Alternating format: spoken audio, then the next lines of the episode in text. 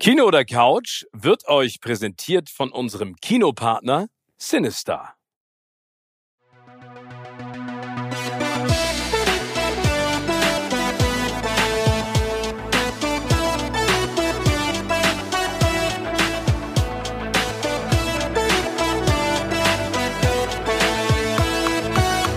In meinem Podcast Kino oder Couch treffe ich jede Woche prominente Menschen aus den unterschiedlichsten Bereichen. Egal ob aus dem Sport, Musik, Kino, Serien oder Entertainment Business. Und gemeinsam sprechen wir über spannende Filme, Serien und das Leben. Und es wird die alles entscheidende Frage gestellt, Kino oder Couch.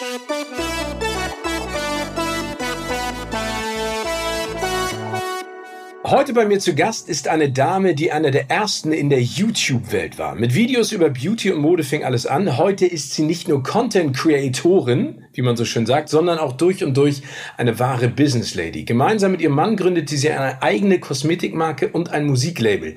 Täglich begeistert sie mehrere Millionen Fans mit ihren kreativen Ideen und ihrem alltäglichen Wahnsinn. Dabei bleibt sie immer authentisch und man hat das Gefühl, sie schon eine halbe Ewigkeit persönlich zu kennen. Ich freue mich riesig, dass du neben all deinen Jobs die Zeit gefunden hast, um mit mir heute ein bisschen zu plaudern. Herzlich willkommen, Dagi B. Moin. Oh, hi, das hast du süß gesagt. das freut mich. Dagi, ich freue mich sehr, dass du die Zeit gefunden hast. Und gleich die allererste Frage. Gibt es einen Film, der dir ganz besonders am Herzen liegt? Wenn ja, welcher und warum? Oh ja, auf jeden Fall ziemlich beste Freunde. Ein französischer Film. Ich liebe diesen Film. Ich habe ihn wirklich ungelogen, locker schon 20 Mal geguckt habe wirklich das erste Mal im Kino gesehen und seitdem tausendmal auf Netflix und ich kann es immer wieder tun. Wirklich. Das ist ja großartig. Ich meine, der ist mittlerweile zehn Jahre alt, muss man dazu sagen. Oh mein und, Gott, ich werde äh, alt. Mit, na, du, du, du, hast noch ganz viel, ganz viel vor dir. Also mit Fra François Cluzet und Omar Sy, äh, der ja. damals ja zum absoluten Superstar geworden ist durch seine Rolle. Ähm, also es ist ja eine wahre Geschichte. Das muss man sich zusätzlich nochmal vorstellen. Ähm, querschnittsgelähmter, aber sehr wohlhabender Mann äh, stellt einen Ex-Gauner als seinen Pfleger an. Äh, genau. Äh, erstmal so von vornherein, das klingt eher wie eine Hollywood-Story als nach einem französischen Film. Es gab ja auch ein Hollywood-Remake, das war leider Gottes äh, sehr schlecht mit Kevin Hart und Brian Cranston. Aber was fandst du an diesem, oder was findest du an diesem Film immer noch so unfassbar gut? Also ich muss ganz ehrlich sagen, als ich ihn das allererste Mal gesehen habe, war die Story an sich einfach krass. Aus dem Grund, weil du gerade schon gesagt hast, es ist halt eine echte Story. Also es ist wirklich so passiert. Und einfach ein Mensch, der wirklich wie aus dem Untergrund kommt, kommt in die High Society, wird komplett in diese Welt äh, reingeschmissen und muss sich da erstmal zurechtfinden, aber ist einfach so cool und einfach so ein cooler Typ mit einem anderen Musikstil und alles ist, es ist einfach geil. Also es ist wirklich die Story. Man sieht einfach, wie Freundschaft, Freundschaft auch entstehen kann durch, durch äh, durch sowas, also durch einfach, jemand brauchte Hilfe, jemand kam, hat sich angeboten und dann ist halt eine super tolle Freundschaft entstanden. Aber ich finde generell, wie der Film aufgebaut ist, ist einfach wirklich, also ich kann ihn keinen anderen Film vergleichen. Die Musik, die da gespielt wird, dieses Klassische und das Moderne und zum Beispiel Una Martina wird da auch gespielt und das war unser, ja. also von mir, mein Mann, unser Hochzeitslied. Also wir sind da Ach, wirklich, Quatsch. genau, das war mein Eingangslied, wo ich äh, zum Altar gekommen bin, weil uns der Film so, so viel bedeutet und wir uns den immer wieder angucken können. Und auch September und äh, das Lied September, es ist einfach geil. Es ist einfach wirklich, es macht happy. Man guckt ihn an und man ist danach einfach nur happy. Ja. Aber hast du denn, weil, weil ich meine, also du hast ja deinen Mann ein bisschen später kennengelernt, als der Film mhm. rausgekommen ist. Hast du ihn sozusagen davon überzeugt oder hat ja. er dir das direkt beim ersten Date gestanden und gesagt, ey, ich bin auch so ein Fan, da hast du gesagt, das ist der Mann fürs Leben? Nee, tatsächlich war ich das allererste Mal mit meinen Eltern im Kino, dann anscheinend vor zehn Jahren. Ähm, und dann, ja. ich glaube, einer bei einem unserer ersten Dates habe ich dann den Film bei Netflix angemacht und der hat sich auch sofort in diesen Film, Film verliebt und das war so unser Film dann. Also wir, wir guckten den wirklich mindestens einmal im Jahr, einmal in einem halben Jahr. Und deshalb äh, freut mich das auch um, umso mehr. Und es hat mich sehr gefreut, dass Ihnen das so gefallen hat. Und genau, ich tatsächlich habe ich aber die, die englische Verfilmung gar nicht gesehen. Ich habe es mir immer vorgenommen. Ich habe es aber nicht gesehen. Aber ich glaube, ich sollte es auch nicht Mach's machen, nicht. wenn du schon so. okay. Nee, Dagi, ich kann dir eine Sache sagen. Also, weil du, du hast es eben so schön beschrieben. Dieser Film hat so eine unfassbar positive Energie. Ich kriege auch Gänsehaut, ja. wenn ich an die beiden denke. Und du hast das eben so schön besprochen, diese Kraft der Freundschaft und vor allen Dingen, wenn man jemanden anderen etwas Positives mitgibt, dann entsteht dadurch auch was Positives. Also ich finde, genau. das ist so ein genau. Film, der macht, der macht Hoffnung, ohne dass er kitschig oder klischeehaft ist, sondern er zeigt einfach, dass wir alle viel mehr anrichten und ausrichten können, wenn wir nett zueinander sind und einfach ja. cool zueinander sind. Ne? Und, und ich finde auch die Darstellung von Oma C, die ist so authentisch und großartig. Und deswegen, wenn du die amerikanische Version siehst mit Kevin Hart und Brian Cranston, die ist zwar nett, aber die hat nicht diese Magie. Das klingt mm, okay. so kitschig, aber die hat nicht diese, diese tolle Ausstrahlung. Aber das ist ja Wahnsinn. Dann hat dieser Film ja wirklich auch Einzug sozusagen in, in euer Privatleben gefunden. Extrem. Wie seid ihr denn darauf gekommen, diesen Song auch dann bei der Hochzeit zu nehmen? Weil, weil er ein Gefühl beschreibt oder weil er euch so viel bedeutet in diesem Film, in dem Kontext? Uh, ich glaube, ähm, generell die Soundtracks äh, in diesem Film, wir haben uns eine Spotify-Playlist dazu gemacht und hören uns die so oder so sehr, sehr gerne an. Auch September, das ist halt einfach so ein gute Laune-Lied. Das war auch mit unter anderem auf unserer Hochzeit, alle haben dazu getanzt, also es war einfach wirklich perfekt. Und Una Martina ähm, ist ja von Enaudi und ich kannte ihn vorher gar nicht. Und dazu bin ich auch viel zu dieser Klaviermusik gekommen, zu dieser klassischen Musik. Also ich bin jetzt ja. äh, kein Fan, aber ich höre es mir sehr, sehr gerne an, wenn ich irgendwie ein bisschen gestresster bin oder irgendwie mal entspannen will und einfach mal schöne, äh, schönes Lied im Hintergrund klimpern haben will, also nichts Stressiges. Und das höre ich mir immer, immer, immer wieder an. Und es ist einfach so ein Lied, was einfach einem direkt Tränen in die, in die Augen pumpt. Und das Krasse war auch, ähm, Nico Santos, einfach Nico Santos hat das einfach auf, ja. einem, auf einem Flügel gespielt, auf unserer Hochzeit. Und es war einfach nur wow, es war einfach krass. Oh. er ist ja auch einer unserer besten Freunde. Und ich meinte so, hey, ähm, du wolltest ja äh, spielen, kannst du den Song? Der so, locker, locker mache ich. Ich so, okay, ich vertraue dir. Und er hat es einfach so gerockt und es war einfach, jeder hatte Tränen in den Augen, ich hatte Tränen in den Augen, jeder hat geheult. Es war einfach perfekt. Ach, toll. Aber Nico ja. ist auch ein ganz feiner Kerl. Also insofern hat das alles gepasst. Vielleicht noch als kleine ja. Randnotiz, weil bei Oma C, weil, weil viele ja denken, wow, wo kommt der auf einmal her? Der hat ja keine klassische Schauspielausbildung gemacht, ne? sondern der hat irgendwann gedacht, äh, vielleicht passt das zu mir, äh, die Schauspielerei, und ist dann da zum Casting gegangen und hat alle, sag ich mal, äh, von ihren Stühlen gefegt. Und äh, ich finde ihn auch super. Also, das ist ein ganz, ganz toller Film und ich finde, der ist auch zeitlos. Den kann man sich immer wieder ja, angucken, äh, also äh, so häufig wie du oder auch ein bisschen weniger, weil da immer wieder ans Herz geht und einfach tolle Erinnerungen wachküsst sozusagen. Gibt es denn eine Serie, die bei dir Ähnliches ausgelöst hat wie äh, ziemlich beste Freunde als Film? Also gibt es da eine Lieblingsserie? Gute Frage. Also ich glaube, eine Serie kann man schlecht damit vergleichen, aber ich bin halt so, ich bin ein sehr, sehr großer Fan von spanischen Serien. Ich weiß nicht, was die Spanier da machen. Sie können es einfach. Okay. Ähm, es ist auf jeden Fall bei mir, bei mir Haus des Geldes. Also die okay. Serie okay. habe ich mir auch mit meinem Mann wirklich mindestens dreimal komplett durchgesuchtet. Einfach geil. Also was da alles passiert, auch die Charaktere ist einfach wirklich on point. Ich kann es mir immer, immer wieder angucken. Einfach, was da alles passiert. Action, Liebe, dann Drama und dann noch ein Banküberfall und alles. Es ist einfach, einfach geil. Also mehr kann ich dazu auch nicht sagen. Es ist einfach wirklich geil. Aber es ist ja witzig, dass du sagst, dass du spanische Serien so gerne mhm. magst. Äh, bist du äh, irgendwann über Haus des Geldes gestolpert oder hat das etwas äh, damit zu tun, dass du ja auch viel Zeit äh, gerne äh, in den Ferien in Spanien verbracht hast oder vielleicht die Lebensart? Also kannst du das erklären? Witzige Story. Das allererste Mal, als wir Haus des Geldes gesehen haben, waren wir in Dubai. Das war so vor boah, vier Jahren, glaube ich. Und es mhm. war so langweilig. Wir haben gefühlt alle schon in Dubai gesehen und wir hatten noch eine Woche Zeit und wir so, okay, komm, lass uns einfach irgendeine Serie anfangen. Ja, hier Haus des Geldes. Und ich so, ach mein Gott, ich bin eigentlich nicht so der Action-Fan machen wir mal an. Innerhalb einer Nacht haben wir komplett alles durchgesuchtet. Wir fanden es so geil, dass wir das am nächsten Tag nochmal geguckt haben. Ach Quatsch. Und deshalb, Echt? ja, deshalb war das so, okay, ich habe meine Meinung dann doch geändert äh, zu Action-Serien. Also es war wirklich, wirklich cool. Deshalb ja, also ich eigentlich gar kein Zusammenhang damit mit Spanien.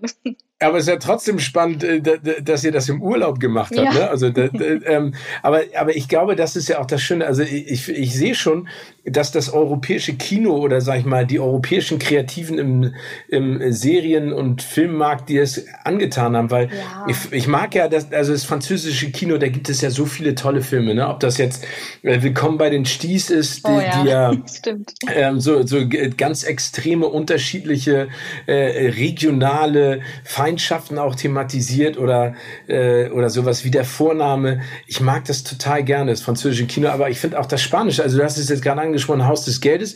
Es gibt ja noch eine, eine andere Serie, die heißt Elite oder genau. Elite, ich, ja. ich, das ist ja auch eine spanische Serie, die auch, ähm, sag ich mal, ein Thema anders behandelt, das wir aus Amerika schon äh, häufig kennengelernt haben. Ne? Also dieser, dieser Highschool, in diesem Fall ist es ja eine Privatschule in Spanien, wo es so, so ein Clash gibt zwischen mhm. Arm und Reich. Ne? Aber, genau. aber, aber äh, ich glaube, das ist das Tolle, äh, dass vielleicht das amerikanische Kino manchmal Dinge zu kitschig auch rüberbringt. Und, und das, das Europäische ist sehr real, ne? Ja, ich glaube, daran liegt es auch. Also es ist halt wirklich, die amerikanischen, es ist halt sehr Hollywood, sehr over the top, sehr viel gespielt und man kann die Emotionen vielleicht nicht so gut fassen wie die europäischen Serien. Ich weiß nicht, ich, gerade auch Elite ist auch eines meiner Lieblingsserien. Ähm, okay. Finde ich auch wirklich von der Handlung, von der Story, von den Charakteren. Ich weiß nicht, was die Spanier machen, aber die, diese Charaktere sind einfach so einzigartig, die kann man einfach mit keinem irgendwie vergleichen aus, aus Hollywood, finde ich. Also das ist wirklich schon echt sehr, sehr, sehr krasses Niveau, was man so noch nie gesehen hat. Und auch Elite habe ich zwei, dreimal, glaube ich, durchgesuchtet, weil ich kann nicht nur eine Folge gucken, ich muss dann komplett alles gucken. Und auch die Storyline, wie du auch gerade gesagt hast, man hat es halt schon irgendwie schon mal irgendwo mal gesehen. Aber es ist einfach so emotional schön und nahbar. Also man kann sich irgendwie so gut reinversetzen, dass man denkt, okay, man ist jetzt mittendrin. Ich bin mit in der Highschool und ich bin mitten im Drama und ich muss jetzt irgendwie mit aufklären, wer das und das gemacht hat und wer wen ermordet hat. Ja. Aber ist das, ist das für dich ein ganz wichtiger Faktor, dass es, ähm, also ist sowas wie Science Fiction oder Fantasy oder so Marvel Superhelden gar nichts für dich, weil du sagst, das muss schon eher realitätsbasierend sein oder lässt sich auch manchmal von so kompletten Popcorn-Filmen äh, äh, sozusagen einlullen? Boah, es ist schwierig. Also Avengers und so weiter, boah, das ist, es ist bei mir tagesbedingt. Ja, nicht so mein Ding. Ich ah, liebe, okay. ich liebe Deadpool.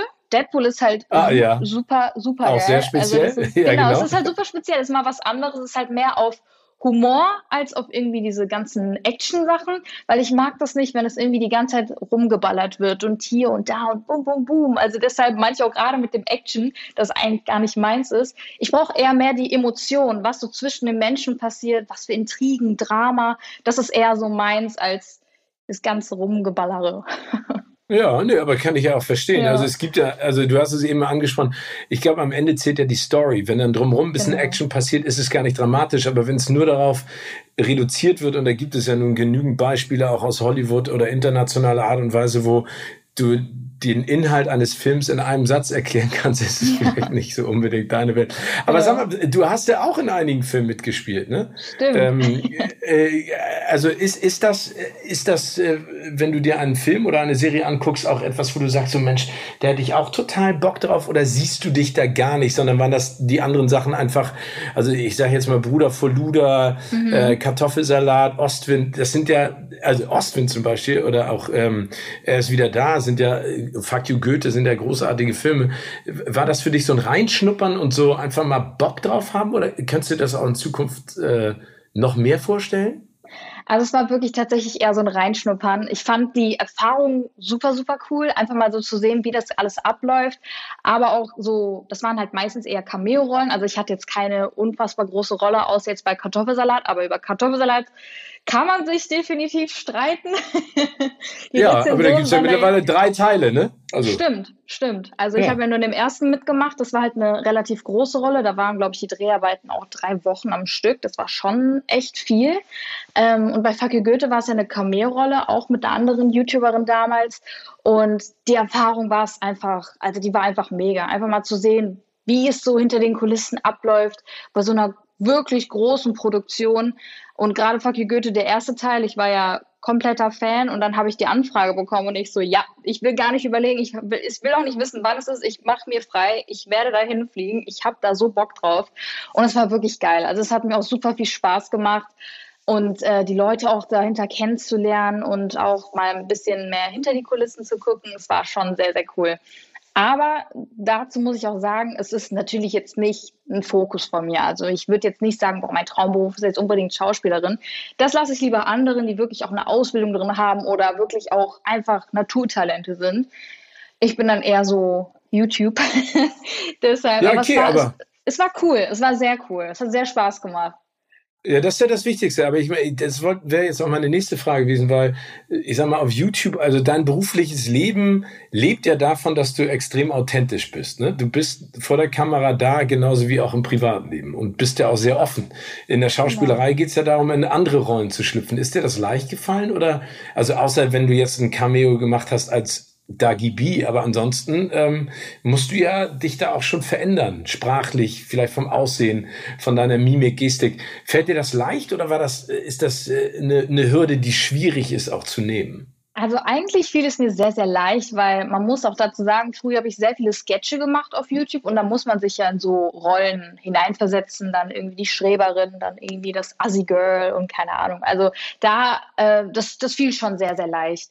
Ähm, ich muss auch sagen, ich habe meiner Managerin gesagt, so irgendwann, wenn irgendwann mal eine Anfrage kommt, dass ich in einem Film mitmache oder in einer Serie oder was auch immer, ich hätte so Bock auf so eine richtig äh, so eine richtig abgefuckte Rolle. So, keine Ahnung, irgendwie so unter der Brücke, sowas ganz, irgendwas, was man so mir gar nicht zutraut, weil ich sehe ja aus wie so das kleine blonde Mädchen von nebenan und ich will mal was ganz anderes haben. So wirklich komplett aus meiner Komfortzone raus, mal was ganz anderes machen.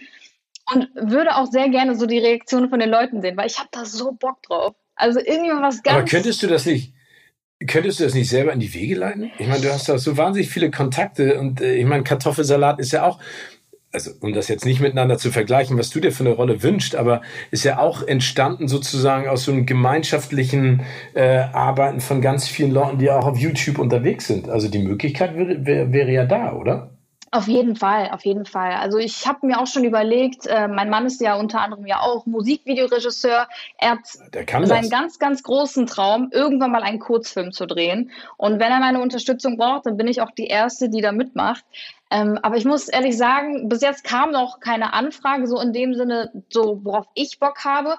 Aber sowas selber in die Wege zu leiten, ich weiß nicht, ob der Druck dann zu groß wäre, dass es dann irgendwie doch nicht meinen Erwartungen entspricht, entspricht dass ich mir denke, ach, vielleicht doch nicht, ich weiß es nicht. Also vielleicht irgendwann, dass ich mir denke, boah, ja, jetzt wäre eigentlich ein cooler Zeitpunkt dafür, dass man sowas einfach selber macht.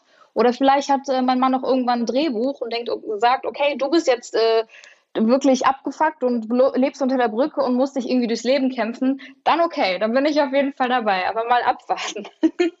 Ja, aber ich glaube, man muss ja diesen Gedankenboomerang rausschmeißen, wer weiß, womit er zurückkommt. Ne? Und ich, ich glaube, das Spannende ist ja, äh, du hast so viele Dinge schon angepackt, die so extrem erfolgreich sind. Und wenn du eins kannst, ist es ja selber Dinge in die Hand nehmen. Ne? Also das äh, zeigt, zeigt ja all das, was du da getan hast. Das ist ja wirklich absolut beeindruckend. Bevor wir darüber noch ein bisschen sprechen, eine mhm. letzte Frage noch. Bist du Team Kino oder Team Couch? Oh, ich muss ganz ehrlich sagen, Team Kino. Ja? ja, ich bin Schön, schon Team ich finde das gut. Ja, wir haben uns jetzt auch ein eigenes Kino zu Hause gemacht. Also so weit ist es Ach, schon. Quatsch.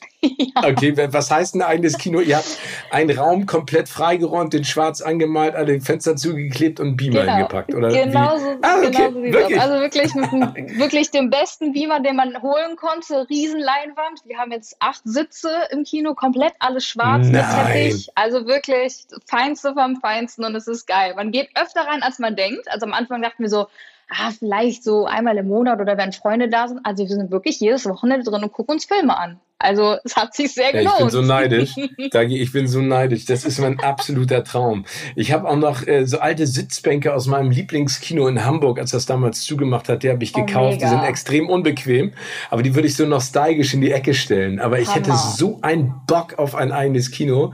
Also da, ich glaube, ich hätte Bock. Ich glaube, ich ziehe, ich wandle die komplette Wohnung, in der ich lebe, sehr zum Leidwesen der anderen Menschen, die da mit mir Zeit verbringen, in ein großes Kino. Aber das finde ich ja cool. Also das heißt, du, du bist auch, sag ich mal, äh, vor der Pandemie sehr gerne ins Kino gegangen. Oh, sehr, sehr gerne. Also sind auch sehr, sehr gerne ins Autokino gefahren. Ist ein bisschen entspannter. Ja, ich liebe es. Wir hatten unsere ersten Dates auch immer im Autokino, weil ich immer Angst hatte, dass mich irgendjemand erkennt und irgendjemand sieht, dass ich mit meinem damaligen Freund äh, unterwegs bin. Und wir sind immer ins Autokino gefahren. Das ist ja sowas von geil. Also wer das, das noch nicht gemacht das hat, das muss man machen. Das ist einfach ein ganz, ganz anderes Feeling. Auch mit Popcorn und Nachos, also wirklich mit allem drum und dran. Das ist Hammer. Oh, das ist, also mein, mein, äh, einer meiner Brüder hat mir zu meinem 40. Geburtstag ein großes Bild auf Leinwand geschenkt. Also es hat er großgezogen, Foto. Ähm, ich bin ja in Amerika aufgewachsen und das, da sitze ich in meiner Windel oben auf dem Dach äh, in Phoenix äh, im Autokino und das war oh, immer so cool. schön warm. Das haben, das heißt, meine Eltern haben immer so äh, so Decken aufgebreitet auf der Motorhaube. Ich habe dann immer oben auf dem Dach gesessen und dann haben sie da gepicknickt und dann war das immer so ein großes Get-Together. Ich liebe Autokino. Das hat oh, so viel äh, so, so eine wahnsinnige Emotionalität. Ich glaube, jeder, der noch nicht im Autokino war, also früher, ich war, das kennst du gar nicht mehr, aber früher musste man immer so eine Heizung, so einen Heizkörper unten in den Fußraum stellen und hat so eine kleine Box, die du ins Fenster gehängt hast. Jetzt machst du das ja zum Glück alles übers Radio. Ja. Ne? Aber es gibt ja kaum noch Autokinos. Wo gibt es denn noch ein Autokino? Also jetzt, also wo wir immer hingehen, ist eigentlich in Köln. Und wenn da die Tickets vergriffen sind, fahren wir dann tatsächlich auch nach Essen. Also nehmen uns da auch die so 40, 50 Kilometer auf uns, weil das kann man halt einfach wirklich nicht beschreiben. Das ist einfach äh, so ein cool. geiles Gefühl. Ich will auch so, so gerne mal wirklich mal mit unserem Auto den Kofferraum komplett ausräumen, mit Decken ausfüllen und dann wirklich aus dem Kofferraum raus zu also gucken. Das, das ist wirklich Ey, so noch mein, mein To-Do auf der Liste. Das muss ich unbedingt mal machen.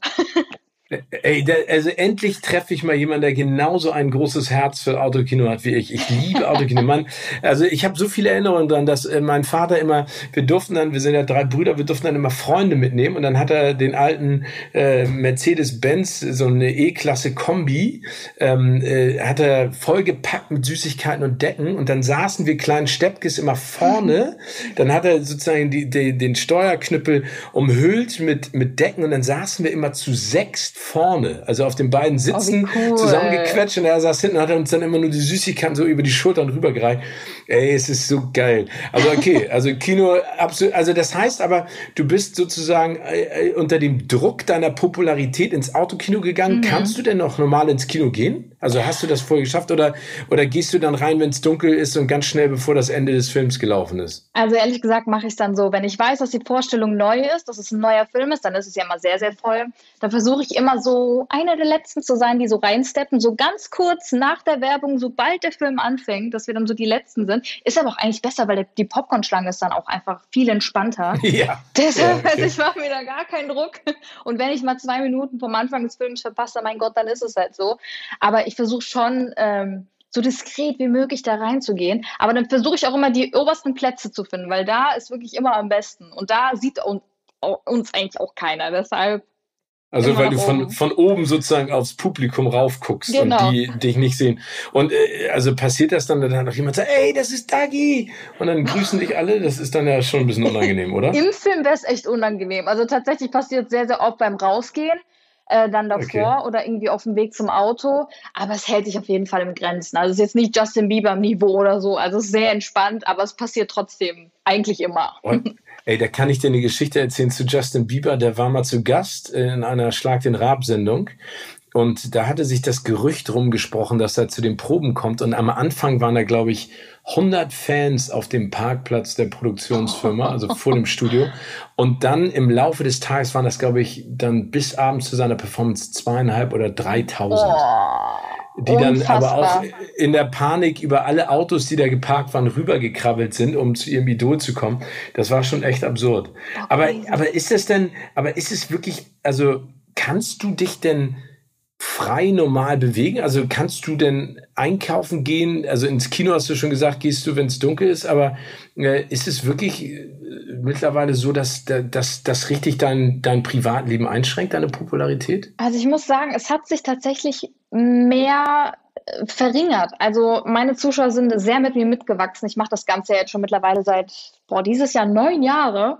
Und oh, meine absolute Hype, Hype, Hype-Phase war so 2014, 2015. Und da war es mir wirklich überhaupt nicht möglich, irgendwas zu machen. Also weder irgendwie un unerkannt vor die Haustür zu gehen, weil meine Adresse öffentlich war, noch irgendwie in die Stadt zu gehen, noch Wie war deine Adresse gehen. öffentlich? Wie ist das denn? Wie, äh, ja, also hast du die oh, gesagt oder ist die nee. wie, wie, wie wie, wie passiert sowas?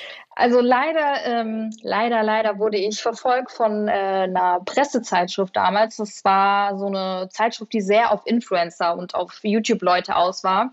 Und die haben ein ja. regelrecht gestalkt und die standen dann auch wirklich vor meiner Haustür und haben dann Bilder äh, von mir gemacht, wie ich aus meiner Haustür rausgegangen bin. Und le leider, leider, leider war auch die Bushaltestelle die vor meiner Haustür war, zu erkennen.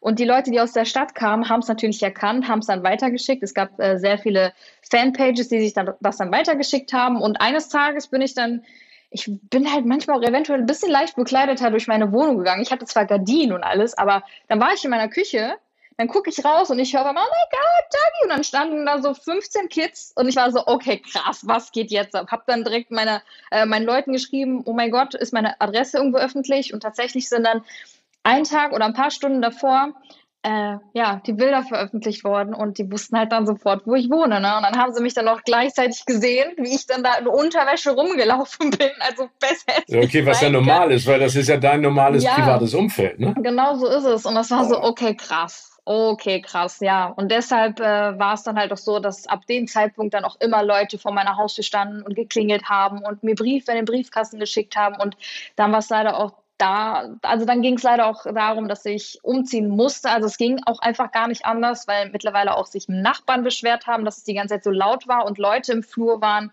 Es war schon krass. Also es war wirklich schon. Aber das ist ja eine absolute Frechheit und das ist ja, äh, sag ich mal, also was für ein unfassbares Verhalten auch von der Zeitschrift oder von den ja. Presseleuten, die da Fotos veröffentlicht haben. Ich meine, das muss man denen ja direkt um den Latz knallen. Also die Privatsphäre muss man ja da achten, egal. Also das finde ich eine absolute Frechheit. Ja, aber dazu muss man sagen, wir sind da auch, wir sind da auch gegen vorgegangen, aber leider kam halt immer die Aussage, ja, die Bilder wurden uns halt zugeschickt von Zuschauern so und dann haben wir sie halt abgedruckt. Das Pressefreiheit. Ja, ja das war leider, das, leider. Das ist ja Bullshit ist echt beeindruckend und ich, ich kenne ja oder ich verfolge ja auch deine Karriere jetzt schon seitdem du sozusagen am Start bist und mhm. finde das Wahnsinn, mit was für einer Profe äh, Professionalität, aber auch mit was für einem unfassbaren Output du das seit Jahren machst. Ähm, wie hat das denn überhaupt, also du bist ja sozusagen die Nummer eins gewesen auf YouTube, die das zum ersten Mal so in dieser Art auch umgesetzt hat und auch so einen Erfolg hatte und immer noch. Mhm. Wie ist es denn dazu überhaupt gekommen? Also wie, wie war der Anfang? Also hast du dir irgendwann gesagt, das ist jetzt etwas, was ich gerne machen möchte? Hast du das für dich selber entdeckt und dann durch die Resonanz einfach irgendwann mal ähm, entschieden, ey, Rock'n'Roll, das ist genau mein Ding? Also wie, wie kam es dazu? Was war die, was war der Auslöser? Also eigentlich war das nie so mein Vorhaben. Es war nie so meins, wo ich, wo ich gesagt habe, boah, ich muss unbedingt in die Öffentlichkeit oder ich muss unbedingt sowas machen. Also es war tatsächlich so, dass ich meinen Ex-Freund kennengelernt habe und er halt damals sehr, sehr viele Sketche auf YouTube gemacht. Damals noch ziemlich unerfolgreich, hat ein bisschen auch so ähm, Straßen-Rap-Musik gemacht und man kannte ihn halt so in der Stadt. Das war es dann aber auch. Ja. Also es war wirklich eigentlich nicht der Rede wert.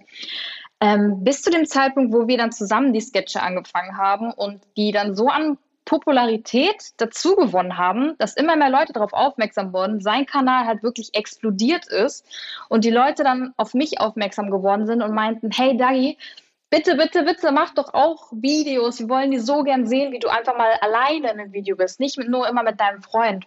Und ich war so, oh, boah, ich weiß nicht. Ich weiß nicht, ob das so meins ist, ob ich mich, mich, mir überhaupt zutraue, so in die Öffentlichkeit zu gehen. Nicht sozusagen, ja, irgendwie nicht bloßzustellen, aber einfach so, so zu sein, wie ich bin, weil ich mache mich damit ja sehr, sehr angreifbar, weil ich einfach sehr viel über mich rede und ich war schon von Anfang an sehr persönlich und habe über eigene Erfahrung geredet und natürlich macht man sich da sehr angreifbar. Und ich hatte am Anfang sehr viel Angst.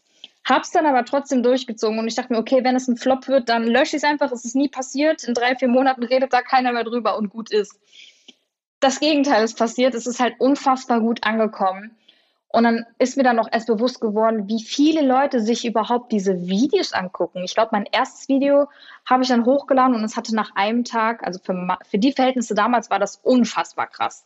Ich glaube, das hatte 10.000 Klicks. Das ist immer noch sehr, sehr viel. Wenn man sich überlegt, 10.000 Leute auf einem Fleck. Aber damals war das so, diese 10.000 Klicks waren damals so wie jetzt 500.000, also von der Relation.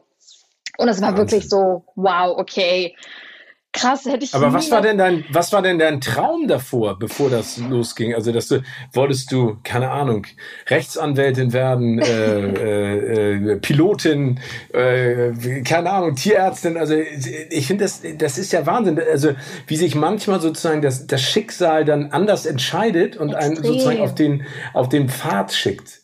Nee, tatsächlich, also mein Ziel war es einfach nur, mein Abi hinter mich zu bekommen, irgendwie gut abzuschneiden und eine Ausbildung zu machen und dann irgendwie was Festes zu haben. Und ich habe meine Ausbildung angefangen als Industriekauffrau, also etwas, was rein gar nichts damit zu tun hatte. Ich war weder irgendwie gut begabt mit äh, irgendwie Photoshop oder irgendwelche Mediensachen oder sonst was. Also ich wurde wirklich einfach so ins kalte Wasser geschmissen, beziehungsweise ich habe mich selber reingeworfen, wenn man es so sieht.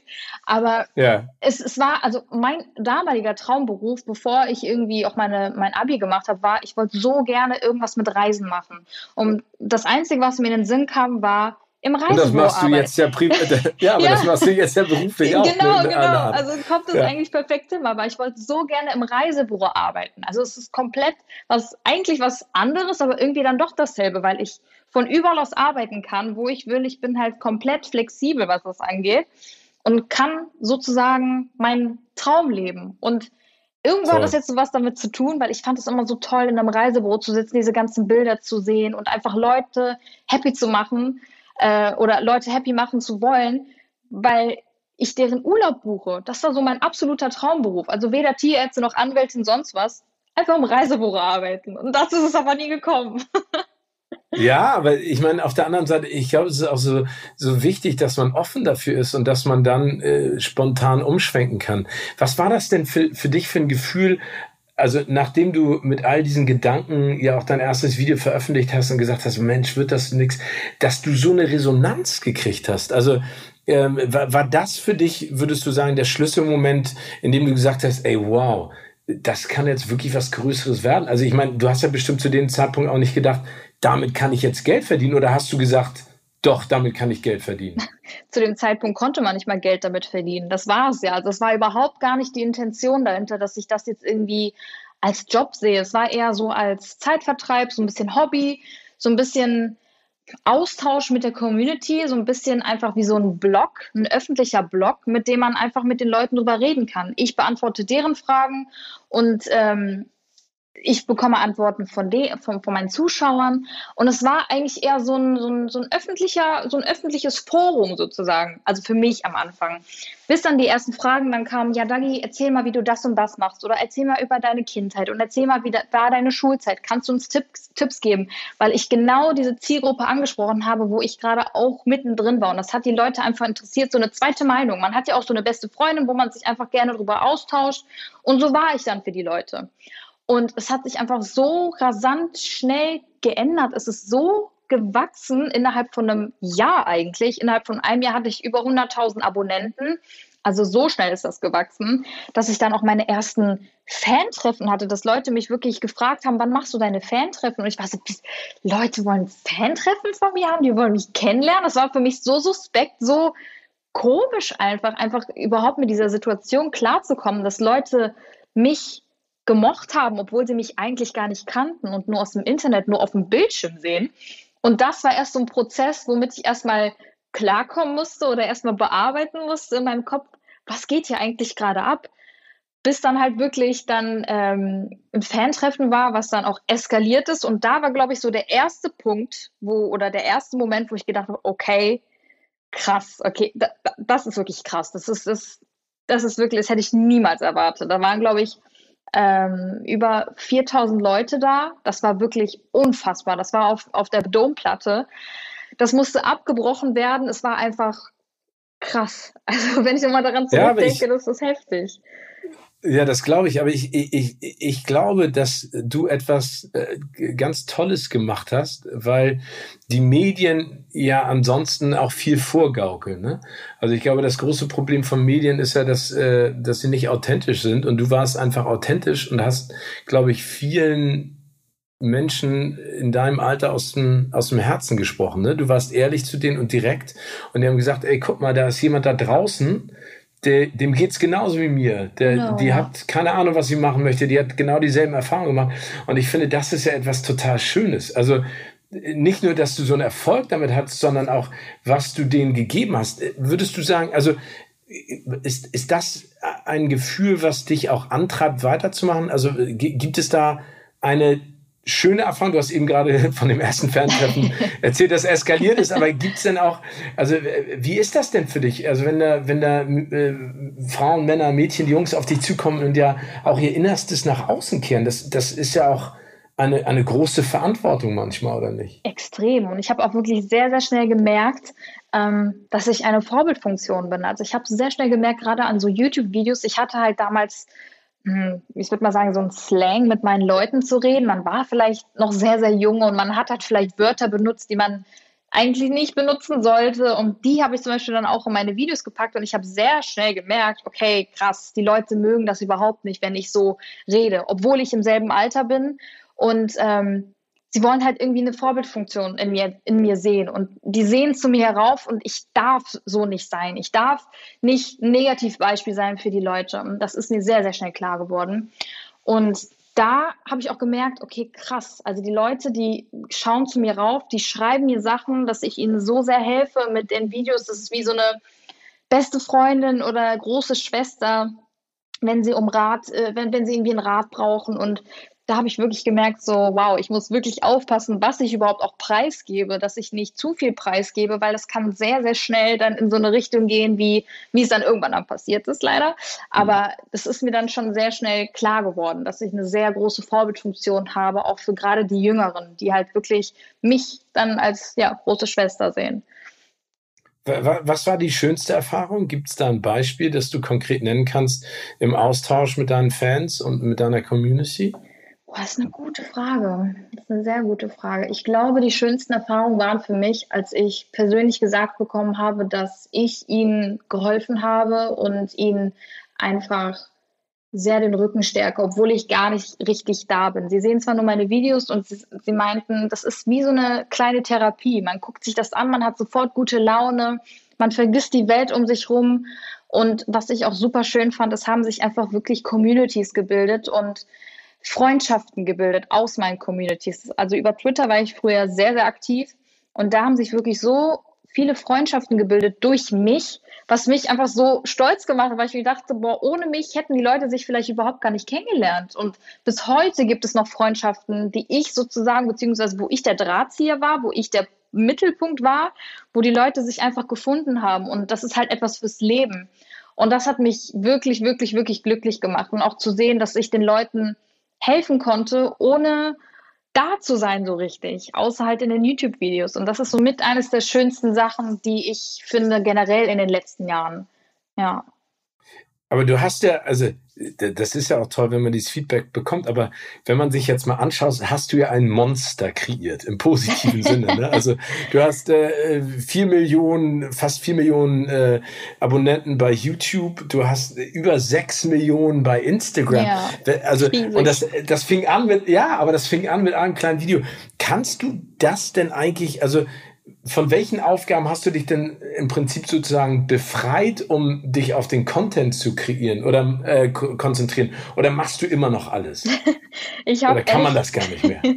also ich muss ganz ehrlich sagen, ich habe erst seit einem halben Jahr einen Cutter der jetzt meine YouTube-Videos cuttet. Seit äh, davor. Diese, das hast du alles selber gemacht. Acht Jahre lang, also achteinhalb Jahre lang habe ich komplett alles selber gemacht, weil ich es nicht mag, es aus meiner Hand zu geben. Ich will so gerne die Kontrolle einfach drüber behalten und ich möchte es einfach sehr gerne selber machen und meine mein Input da reingeben. Und ich habe mich so schlecht gefühlt, auch als ich ihn eingestellt habe. Ich mir dachte, oh nein, nicht, dass die Leute dann irgendwie sauer sind oder sehen, dass ich das nicht geschnitten habe. Aber zum Glück ist es ein sehr, sehr guter Cutter, mit dem ich, mit dem ich mich sehr gut verstehe.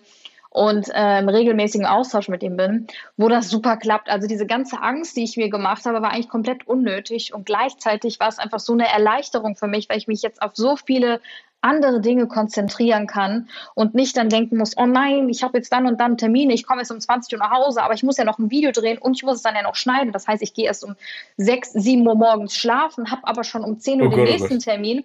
Und das war wirklich, Ai, nee, das, das war wirklich mein Leben die letzten acht Jahre. Also es war wirklich krass. Aber diesen Druck, den ich mir gemacht habe, der war eigentlich auch gut, weil ich bin so extrem daran gewachsen und ich weiß, was das für eine Arbeit war, dass mir das Ganze ja, aufgebaut zu haben. Und es, es, ist einfach mein Baby. Es ist einfach mein Baby. Man sieht zwar eine Zahl und es ist unfassbar viel, aber ich sehe wirklich dahinter einfach mein Baby, was ich erschaffen habe, unter anderem dann noch die Dinge, die ich dann mit meinem Mann zusammen gemacht habe, was du am Anfang erzählt hast, meine Kosmetikline oder mein, mein Label, war das ein Herzensprojekte von uns komplett.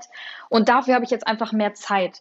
Und das war somit die ja, beste Entscheidung, die ich hätte machen können. Aber Sonst habe ich immer alles alleine aber gemacht. Aber es ist dir schwer gefallen. sehr, ja, okay. Aber sehr. ich glaube, man muss ja, man muss ja, man muss ja, das Leben ändert sich ja, äh, nicht nur privater Natur, sondern auch beruflicher Art und Weise. Und deswegen äh, muss man, glaube ich, die nächsten Schritte eindeuten.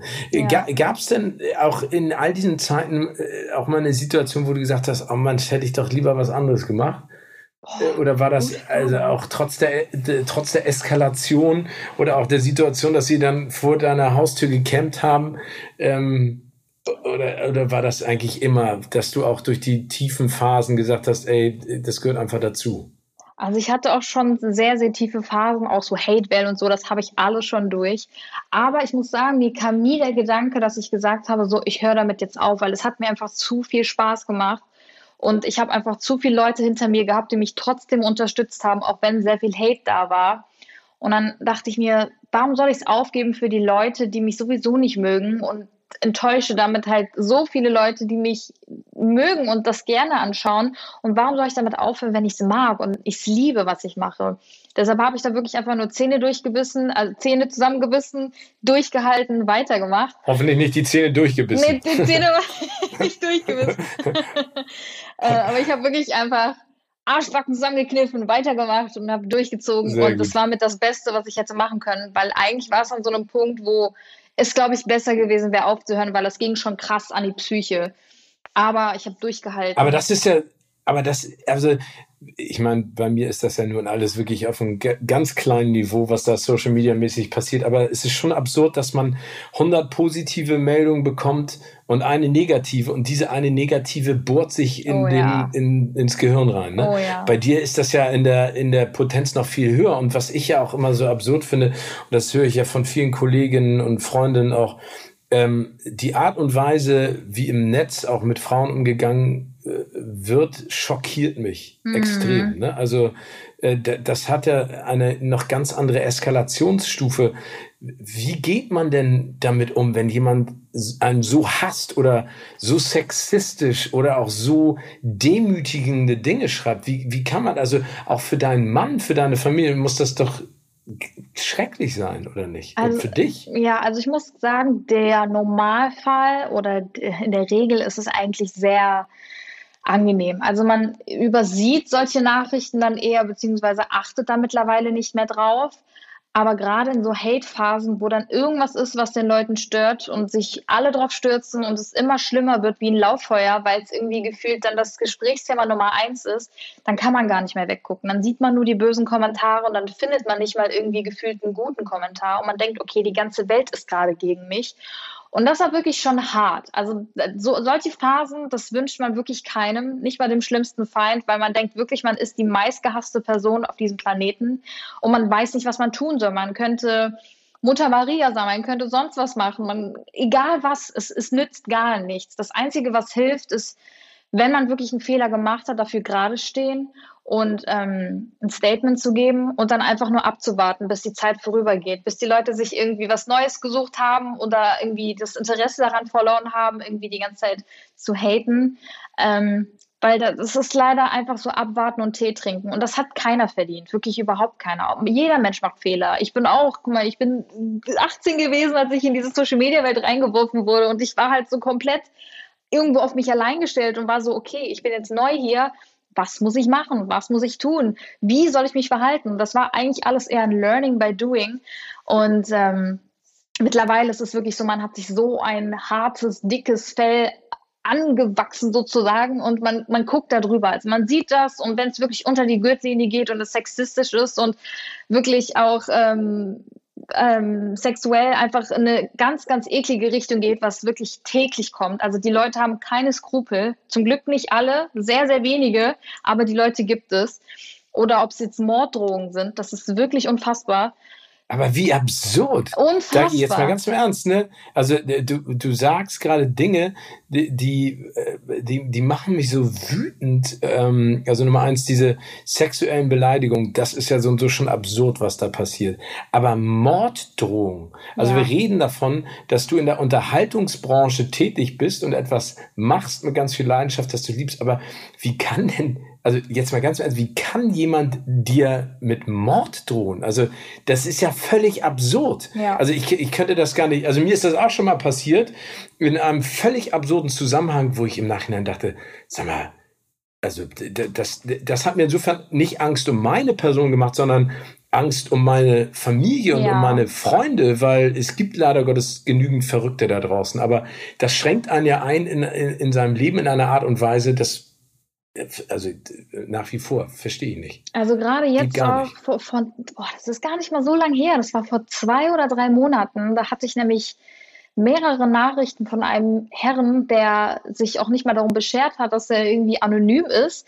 Er hatte tatsächlich wirklich Bilder von sich drin, wo man ihn gesehen hat. Man hatte seinen kompletten Namen. Er hat sogar ein, ähm, eine, äh, wie, wie heißt das, so ein Knöllchen, was er an seinem Auto hängen hat, mit Kennzeichen alles, in seine Story gepostet. Das heißt, man wusste, wer dieser Mensch war.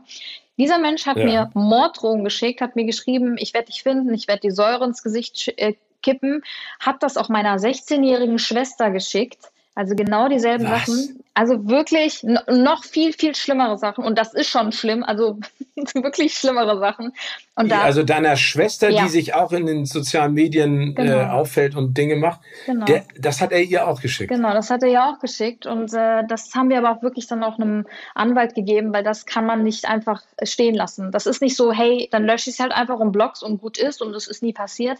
Da muss man wirklich vorgehen. Und ich bin auch so froh, dass nächstes Jahr Nächstes Jahr, ich glaube im Februar, ist der Stichtag, wo Mobbing im Internet, Morddrohungen und ähm, generell auch äh, Bilder, die sehr sexuell veranlagt sind, also ob es jetzt Penisbilder sind oder sonst was, endlich äh, strafbar gemacht werden können. Also man kann es wirklich abgeben, man kann zur Polizei gehen, das anzeigen und die Leute werden dafür das bekommen, was sie verdienen. Also ob es jetzt irgendwie Sozialstunden sind, Knast ist oder, oder eine Anzeige oder was auch immer. Aber es kommt endlich dazu. Es wird ernst genommen. Es war, es war ja jahrelang so, ja, was im Internet ist, mein Gott, das ist, ja, da haben die Leute halt geschrieben, Raum. genau, mein Gott, da ist jeder sowieso anonym. Und jetzt ab nächsten Jahr ist es endlich so weit, dass man das auch endlich anzeigen darf und strafrechtlich, strafrechtlich endlich, also ja, verfolgt wird, aber du ja. musst dir mal vorstellen, du redest gerade von 2022 ne? und das Internet gibt es ja nicht erst seit gestern. Also da sieht man auch mal, dass ähm, äh, die Bürokratie in unserem Land wirklich äh, Schnelligkeit ausbremst, vor allen Dingen ähm, in einem Themengebiet, das so viele junge Menschen vor allen Dingen auch beeinflusst und der auch viele äh, Schicksale ähm, zum Äußersten getrieben hat. Also ich finde es erschreckend. Ich weiß noch, dass ich irgendwann mal äh, so eine halbe Morddrohung mit so, ich verprügel dich, wenn ich dich sehe und äh, kriegst ja. richtig auf die Schnauze, bis du nicht mehr stehen kannst, von einem Typen gekriegt habe, der hieß 1, 2, 3 Deutsche Eiche. Wow. ich, ja, ich dachte auch in der Sekunde im Nachhinein so, also wenn du schon so einen großartigen Namen hast, dann, äh, aber ich finde es trotzdem absurd, dass, dass man für etwas gehatet wird, auch in der Dimension, in der du das jetzt gerade beschrieben hast, aber ich finde toll, dass du damit dann auch so gut umgehst und vor allen Dingen ist ja deine Community da auch bestimmt äh, äh, eine, die hinter dir steht. Kommen wir mal vielleicht nochmal wieder zu einem positiven Thema. Gibt es ja. denn äh, äh, auch eine Situation, äh, die du vor der Kamera, also hast du dich schon mal auf etwas Bescheuertes eingelassen und im Nachhinein so gedacht, so, oh Mann, Dagi, warum habe ich das gemacht? also äh, das kenne ich ja, ich habe ja nun auch schon die eine oder andere Sendung moderiert, wo ich im Nachhinein denke, sag mal, Gätchen, hast du da irgendwie was geraucht oder geschlafen im Vorwege? Das was du dazu gesagt hast.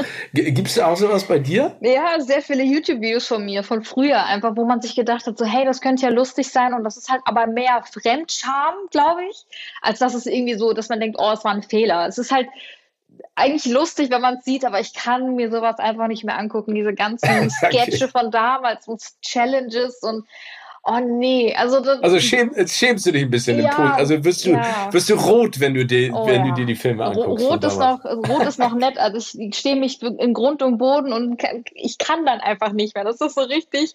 Man sagt ja so gut cringe. Das ist so ein bester Cringe-Moment. Aber ich habe mir oh, ich habe mir trotzdem cringe. gesagt ich lasse alle Videos online aus dem Grund, weil ich einfach die Entwicklung auch in 20 Jahren nochmal sehen will.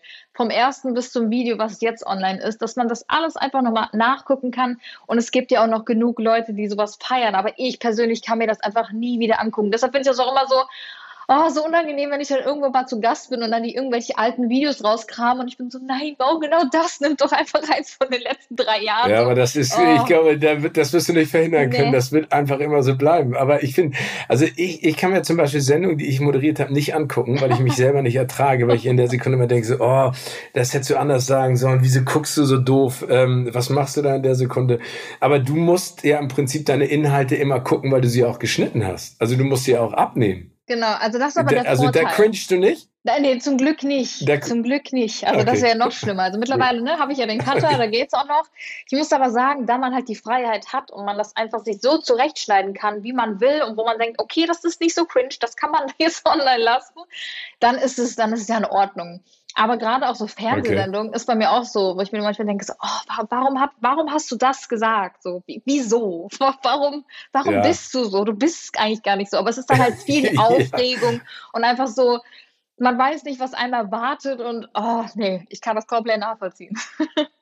Ja, man muss es, man muss es dann einfach sein lassen. Weißt du? Also ich glaube, ich glaube, das, das Wichtigste ist, sich einzugestehen, dass man nicht alles perfekt machen kann und dass Fehler einen ja nur menschlicher machen. Ne? Also ich finde, dieser Perfektionismus ist ja auch eigentlich der, der völlig falsche Weg. Ne? Wenn alles perfekt ist, die Welt ist ja nicht perfekt. Also die ist wunderschön und es macht total Spaß, aber sie ist halt äh, nicht perfekt. Sonst wäre es ja auch ähm, langweilig. Ja, genau. Äh, also du bist ja Content-Creatorin, äh, Kreatorin, ne, ja. nennt man das? Oder sagt man einfach, oder ne, sagt man einfach nur Content Creator? Content Creator. Ist da, ist da, ist da, ja, sagt man, ne? Äh, Kreatoren gibt's gar nicht, das Wort. Habe ich, ich jetzt auch zum ersten Mal gehört, aber kann man gerne etablieren, also äh, habe ich nichts dagegen. Genau, genau. Content Creatoren nennen wir das ab heute. Okay. Also du hast geschauspielert und du hast ja dein erstes Musikvideo gedreht oder directed. Ja, oh mein Gott, ja, du weißt das? ja, aber, aber sag mal, ist da, also da, da, da nimmst du ja sozusagen nochmal das Ruder in die eine Hand. Ja. War das ähm, sozusagen aus der Not eine Tugend machen oder ist das auch etwas, wo du sagst, so, wow, das, irgendwie macht das auch Bock? Also, für den ich das äh, Musikvideo gedreht habe, das ist mein bester Freund seit zehn Jahren und ich habe ihm immer gesagt, hey, irgendwann mal, denk einfach an mich. Irgendwann mal möchte ich gerne ein Musikvideo für dich drehen. Ich habe einfach Bock, mich einfach auszuprobieren und es einfach mal zu versuchen. Auch wieder so ein Ding so, ich probiere es einfach mal. Vielleicht ist es was für mich, vielleicht ist es aber auch gar nichts für mich. Ich muss ganz ehrlich sagen, ich habe es jetzt gemacht und ich bin auch sehr zufrieden mit dem Endergebnis. Es ist aber nichts für mich. Also es ist wirklich so mit der Vorbereitung. Also ich liebe die Ideen machen, aber diese ganze Vorbereitung, das ganze technische und Kameras und hier und Treatments da und Dispos hier, das ist nee, da, da, da habe ich mir echt wirklich, glaube ich, keinen Gefallen getan. Das Endergebnis ist super geworden. Aber es ist halt nicht meins. Ich bin dann lieber eher dann doch vor der Kamera und mache dann mein Ding und bin dann Content Creatorin und mache das dann so anstatt dann Musikvideos. Das überlasse ich dann, dann doch meinem Mann, weil der kann das gut hinter der Kamera. Ja, das, das kann er wirklich richtig gut. Und wie kam es dazu, dass ihr dann irgendwann gesagt habt, äh, wir gründen jetzt ein eigenes Musiklabel, weil das ist ja auch dann Wahnsinnsschritt, nochmal eine ganz andere Richtung. Aber ich meine, jetzt kannst du deine eigenen Soundtracks für Filme auch ja. äh, schreiben und vertreiben. Ne? Ja, könnte ich, wenn ich will. also dazu kann... Äh, aber Sorry? Nee, nee, erzähl, erzähl. Also das ist eigentlich auch eine ganz äh, witzige Geschichte, weil eigentlich haben wir uns ja durch die Musik kennengelernt. Ich war ja, ähm, ich habe ja ein Musikvideo mitgemacht, wo er der Regisseur war und das Musikvideo Video genau. geschnitten hat und die Idee hatte und so weiter und so fort. So haben wir uns kennengelernt. Und ich habe schon von damals schon sehr, sehr viele Freunde, die in der Musik tätig waren, ob es jetzt ähm, äh, Topic war, für den ich das Musikvideo gemacht habe, oder Nico Santos oder, oder, oder. Und über die Jahre hat man einfach sehr viele Leu neue Leute kennengelernt und hat sich einfach sehr gut mit ihnen befreundet, überhaupt unabhängig von der ganzen öffentlichen Sache. Und wir waren sehr Intuit Musik schon immer gewesen und wir haben es auch geliebt, äh, unseren Freunden zu helfen, irgendwie, wenn, wenn, wenn sie Produzenten sind, ähm, dass man einfach so ein offenes Ohr dafür hat und einfach mal so Feedback gibt und man hat sich einfach so da reingesteigert, man fand es einfach so cool und es hat so viel Spaß gemacht und man ist so darin aufgegangen. Unter anderem, weil mein Mann ja auch die Musikvideos macht, also wirklich tagtäglich damit zu tun hatte, haben uns dann gedacht, hey, lass uns das doch einfach mal ausprobieren. Ähm, dann hatten wir tatsächlich zwei Produzentenfreunde, die ein ähm, DJ-Projekt zusammen machen und haben dann gesagt, okay, let's do this, lass es mal versuchen. Wenn es klappt, dann klappt es, wenn nicht klappt, klappt es nicht. Und 2017 tatsächlich schon, also schon ein bisschen länger her, haben wir dann die ersten drei. Oh, das ist schon eine Ecke. Ja, also da war es noch nicht offiziell, aber da haben wir schon die ersten drei Sachen gemacht und da so ein bisschen sporadisch mal auch ein Topic geholfen, dann mal ihm geholfen, dann mal dem geholfen wo wir uns dann, dann zusammengesetzt haben 2020 und gesagt haben, komm, lass uns das doch einfach offiziell machen, lass uns wirklich ein großes Ding daraus machen und das wirklich komplett angehen und unseren kompletten Fokus drauflegen. Und wir machen das jetzt seit einem Dreivierteljahr und es macht so, so, so, so Spaß, wirklich. Wir haben jetzt auch mittlerweile fünf Künstler und es macht einfach so Bock. Einfach auch den Newcomern, weil das sind komplette Newcomer, die kennt man eigentlich so nicht ihnen auf dem Weg mitzuhelfen. Und ich bin dann eher so fürs Image zuständig. Ich helfe ihnen dann auch sehr viel bei Social Media, wie sie es posten, wie sie eine Story machen, ähm, also eine Story um die Person machen. Und mein Mann ist dann dafür zuständig für die Musikvideos, generell für die ganze Musik, für die Produktion und, und, und. Also es ist sehr, sehr geil aufgeteilt. Und es macht so Spaß. Also ich gehe da komplett drin auf und es ist mal was ganz, ganz Neues. Und uns hat das irgendwie gefehlt. Es war irgendwie so, man wollte es die ganze Zeit und jetzt haben wir es endlich gemacht und es war somit die beste Entscheidung überhaupt. Ja, cool, aber wie, wie findet ihr die? Also scoutet ihr die oder sagt ihr im Internet im Prinzip, hört zu, wir haben ein Musiklabel, wenn ihr Bock habt, könnt ihr euch bewerben, schickt uns eure Songs oder eure Performances und dann selektiert ihr, weil ich glaube, da kommt ja auch eine ganze Menge dann eures Weges. Auf jeden oder? Fall, also das haben wir auch gemacht, solche Aufrufe. Da haben wir auch schon sehr viele ähm, im Auge, im Blickwinkel, aber da muss man natürlich erstmal die Leute kennenlernen und gucken, ob sie überhaupt wirklich was drauf haben oder ob das irgendwie nur alles bearbeitet ist und so weiter. Also es ist schon ein sehr großer Prozess. Aber was ich sehr, sehr gerne mache, ist einfach wirklich, ich bin sowieso ein TikTok-Opfer, würde ich mal so sagen, Instagram-Opfer, ich bin sowieso 24-7 drauf. Ich gucke da auch sehr, sehr gerne einfach. Und manchmal springen mir dann Talente ins Auge, wo ich mir denke, boah, die hat eine super schöne Stimme oder er hat eine super schöne Stimme.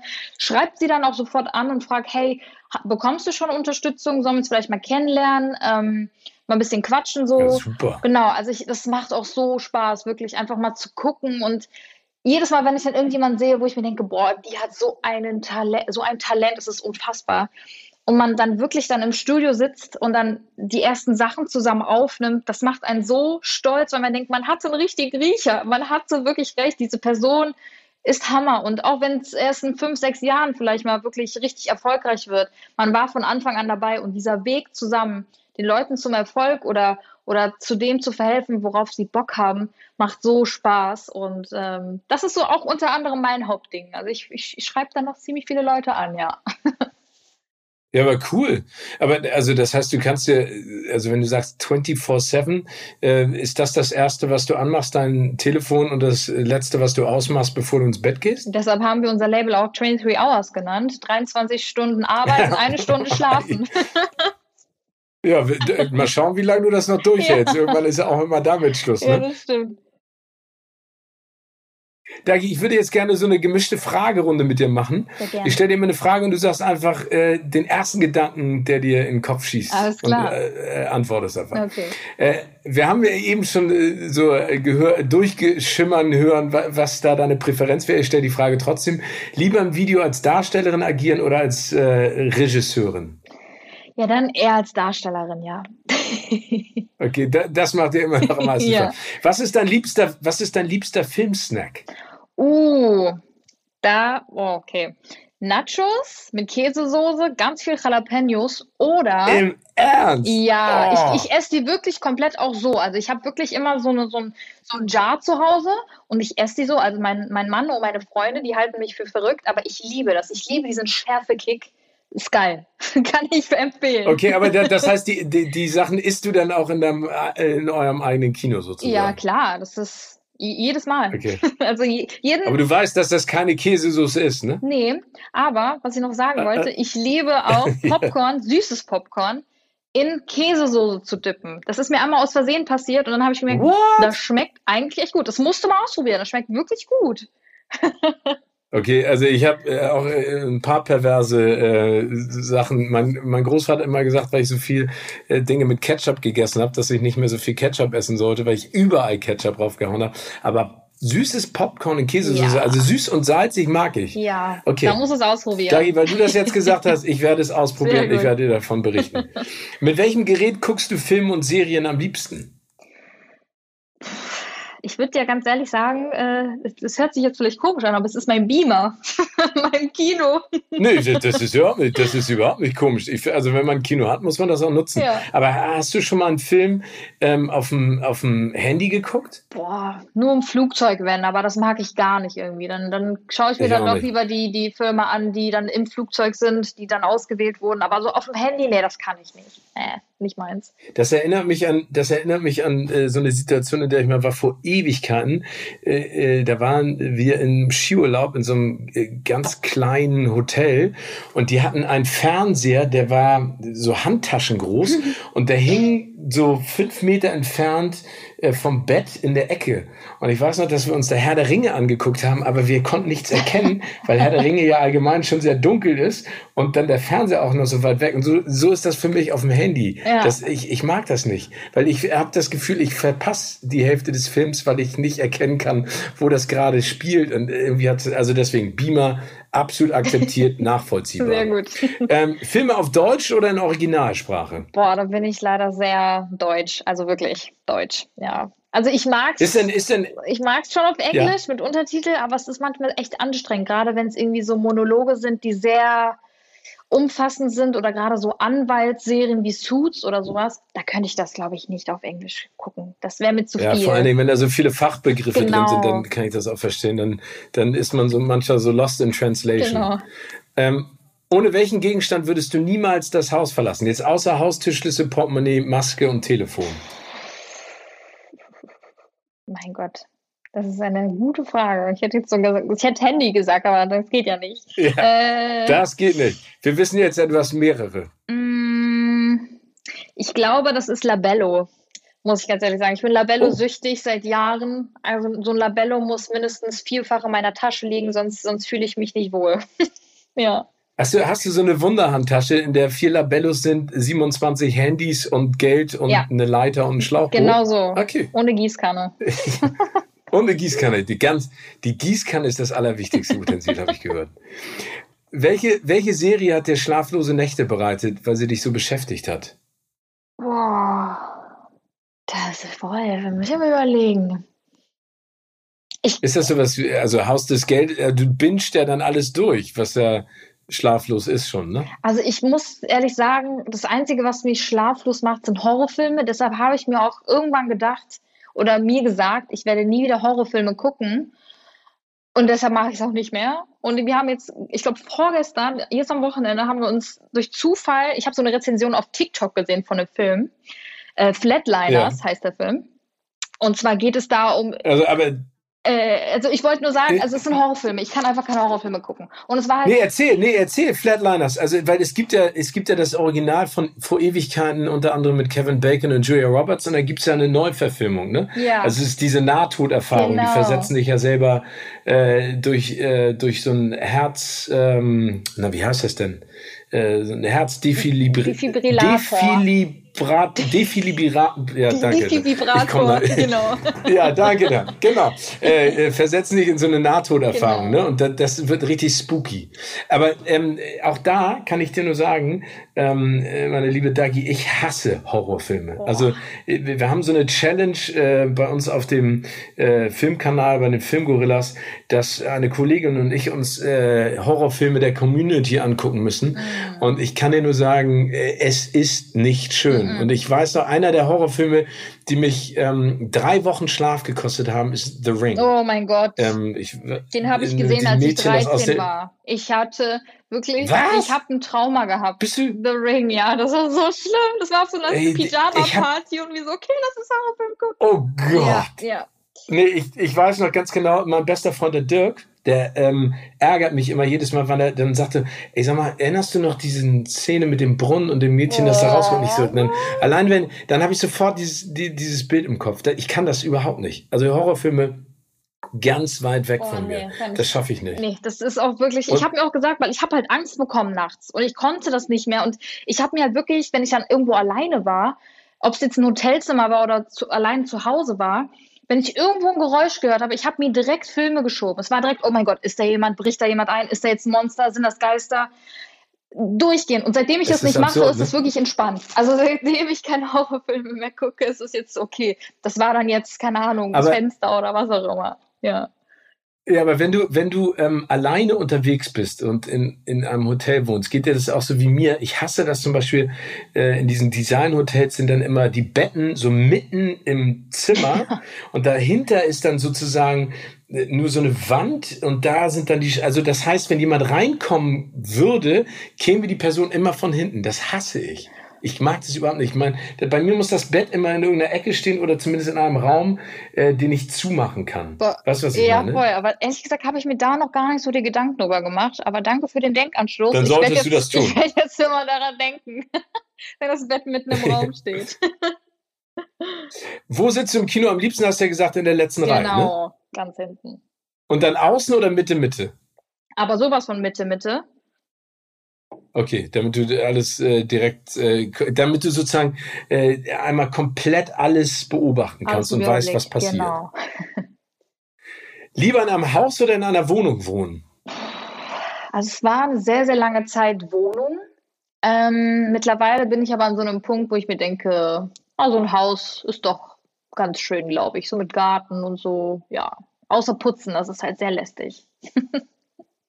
Ja, aber da gibt's ja, man kann sich da ja auch Hilfe das holen. Stimmt, ne? Das stimmt, Also ich sag, ne, ich finde, das ist, äh, das ist ein Luxus, den man sich gönnen das darf. Das stimmt, das stimmt. Aber, ähm, aber das kann man ja in Zukunft dann alles ändern. Welcher Film hat dich komplett umgehauen, egal ob jetzt positiv oder negativ? Hm. Jetzt auf, also positiv ziemlich beste Freunde. Ja, ne? positiv definitiv ziemlich beste Freunde auf jeden Fall. Aber so negativ ich glaube, das war wirklich dann so The Ring oder The, boah, wie, wie heißt der andere mal? The Grunge? The Fluch? Oh Gott. Der ist ja, ja genauso ja, auf demselben Level wie The Ring. So, ja. Solche Filme. Also wirklich so diese Filme, wo man, nee, einfach nein. Welcher Kosmetikartikel neben Labello ist ein tägliches Must? Uh, ich glaube, das ist Tagescreme. Also wirklich, ich laufe so oft ungeschminkt rum, aber eigentlich ist es immer Tagescreme und Labello, ja. Die beiden, äh, super. Sehr unkompliziert. Ähm, ich habe noch ein kleines weiteres Spiel. Ich stelle dir eine Frage und gebe dir drei Antwortmöglichkeiten. Mhm. Und äh, wenn du magst, entscheidest du dich für eine und äh, sagst mir dann warum. Okay. Äh, du dürftest nur noch einen deiner vier Jobs behalten. Welchen wählst du und warum? A. YouTuberin, B. Musikproduzentin oder Musiklabelbesitzerin oder C. Kosmetikmarkenbesitzerin? Boah, da würde ich, glaube ich, sagen, Mmh, Musikproduzentin beziehungsweise mit meinem Label. Ja, das macht so viel Spaß. Weil das deine neue ja, Liebe ist. Ja, das war hart den anderen gegenüber, ja. aber ich würde sagen Musik, ja. Ja, aber, aber da merkt man, dass dein Herz dafür schlägt. Was ist denn mit deiner Karriere als Sängerin? Oh, ich glaube, das, das belassen wir einfach mal. Da lasse ich die anderen vor. ja, also weil, weil du deiner eigenen Stimme nicht traust oder weil dir das ein zu großer Schritt ist? Es ist, also ich sag mal so, ich würde es, glaube ich, hinkriegen, wenn ich mir ganz besonders viel Mühe gebe, aber nee. Also da lasse ich wirklich die anderen Leute ran, die wirklich viel Talent haben und äh, ich war auch damals irgendwie nie in einem Chor oder so und bin da auch nicht begeistert, stimmlich, deshalb nie, einfach nie. Okay. Welche Superkraft möchtest du gerne besitzen? A. Stimmungen und Emotionen anderer beeinflussen, B. Gedanken lesen oder C. die Zeit anhalten? Uh, ich glaube, es wäre tatsächlich Gedanken lesen. Also gucken, was die Leute so gerade denken in dem Moment. Ja, das ist cool. Oh, da hätte ich total Angst ja, vor. stimmt auch. Ich hätte total Angst vor, wenn ich vor dieser Person stehe und die lächelt mich an und denke so, ah, die findet mich ganz nett und dann äh, kann ich die Gedanken lesen und denke so, oh, bitte geh schnell weg. Dann, äh, das würde mich total verunsichern. Du hast recht, stimmt. Ich, ich gehe eigentlich auch immer sowas aus dem Weg, wenn ich so merke, so, ah, okay, da fangen gerade welche an zu lästern über irgendwelche Leute hier im Raum, dann gehe ich lieber weg. Ich will das eigentlich auch gar nicht hören. Okay, dann sage ich vielleicht Zeit anhalten. Dann ist es, glaube ich, ein bisschen, ja, ist plausibler. Ja, ich finde, ich finde, ich finde, also das kann ich nachvollziehen, weil ich finde, Zeit anhalten wäre eine schöne Superkraft, weil ich habe manchmal das Gefühl, ich weiß nicht, wie es dir geht, dass die Zeit so rast. Ja, extrem. Extrem, ja. Kann ich vollkommen ja, nachvollziehen. Also, äh, äh, bist du jemand, der gerne reflektiert? Sehr. Also der zurückguckt? Ja, ja? total. Also gerade auf so Dinge, die vielleicht nicht so gelaufen sind, wie ich mir das vorgestellt habe, wo ich mir denke, boah, wieso ist das denn so passiert? Und erstmal ja, sich so selbst zu reflektieren und daran zu arbeiten. Aber ich finde, gerade durch sowas lernt man auch sehr viel. Ja. Das ist auch wichtig. Also ich finde, manchmal muss man zurückgucken, um einfach auch nach vorne klarer den Blick wieder schärfen zu können, weil man sonst so ein bisschen verwirrt durch die Gegend läuft. Ähm, wir haben so eine schöne Rubrik, die nennt sich Words of Wisdom und da, da fragen wir unsere Gäste oder frage ich die Gäste immer äh, so ein bisschen auf, wie, wie sie da hingekommen sind, wo sie jetzt sind. Mhm. Und du hast da wirklich eine in deinen jungen Jahren so äh, wirklich eine beeindruckende Karriere hingelegt. Ähm, was hat dir beim Erreichen deiner Ziele am meisten geholfen, würdest du sagen?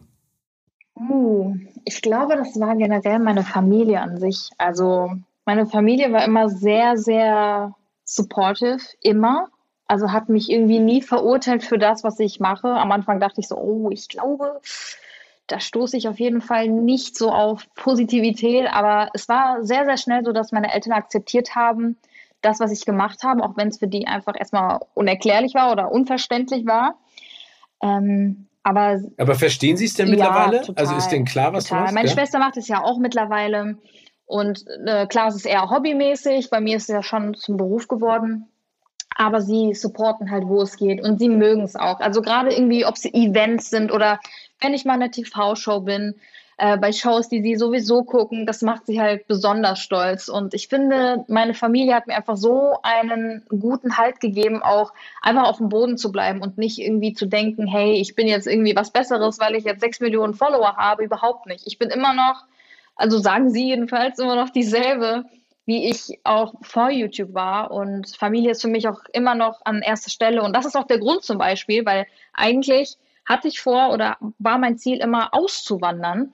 Aber ich würde es aus diesem Grund nicht machen, weil mein, meine Family dann so weit von mir weg ist. Und ich muss meine Family mindestens einmal in der Woche sehen, weil sonst vermisse ich sie und ich weiß nicht, das ist dann nicht so zu Hause, wenn ich dann woanders wäre. Auch so im Urlaub. Ich muss immer, ja, ich toll. kann nicht länger als einen Monat weg sein. Das ist zu viel für mich, ja.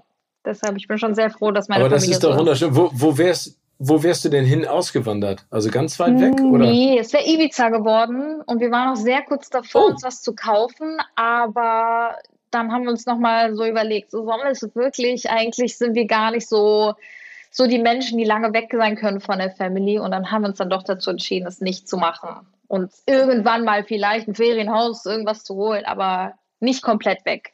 Ja. Okay. Ähm, wenn du sagst, dass deine Familie so, so, so hinter dir steht und auch so wichtig ist, ähm, wie, wie war denn, sag ich mal, der erste Schritt, auch deinen Eltern zu erklären, hört mal zu, ich mache jetzt YouTube? Ja, das habe ich ihnen erstmal gar nicht erklärt.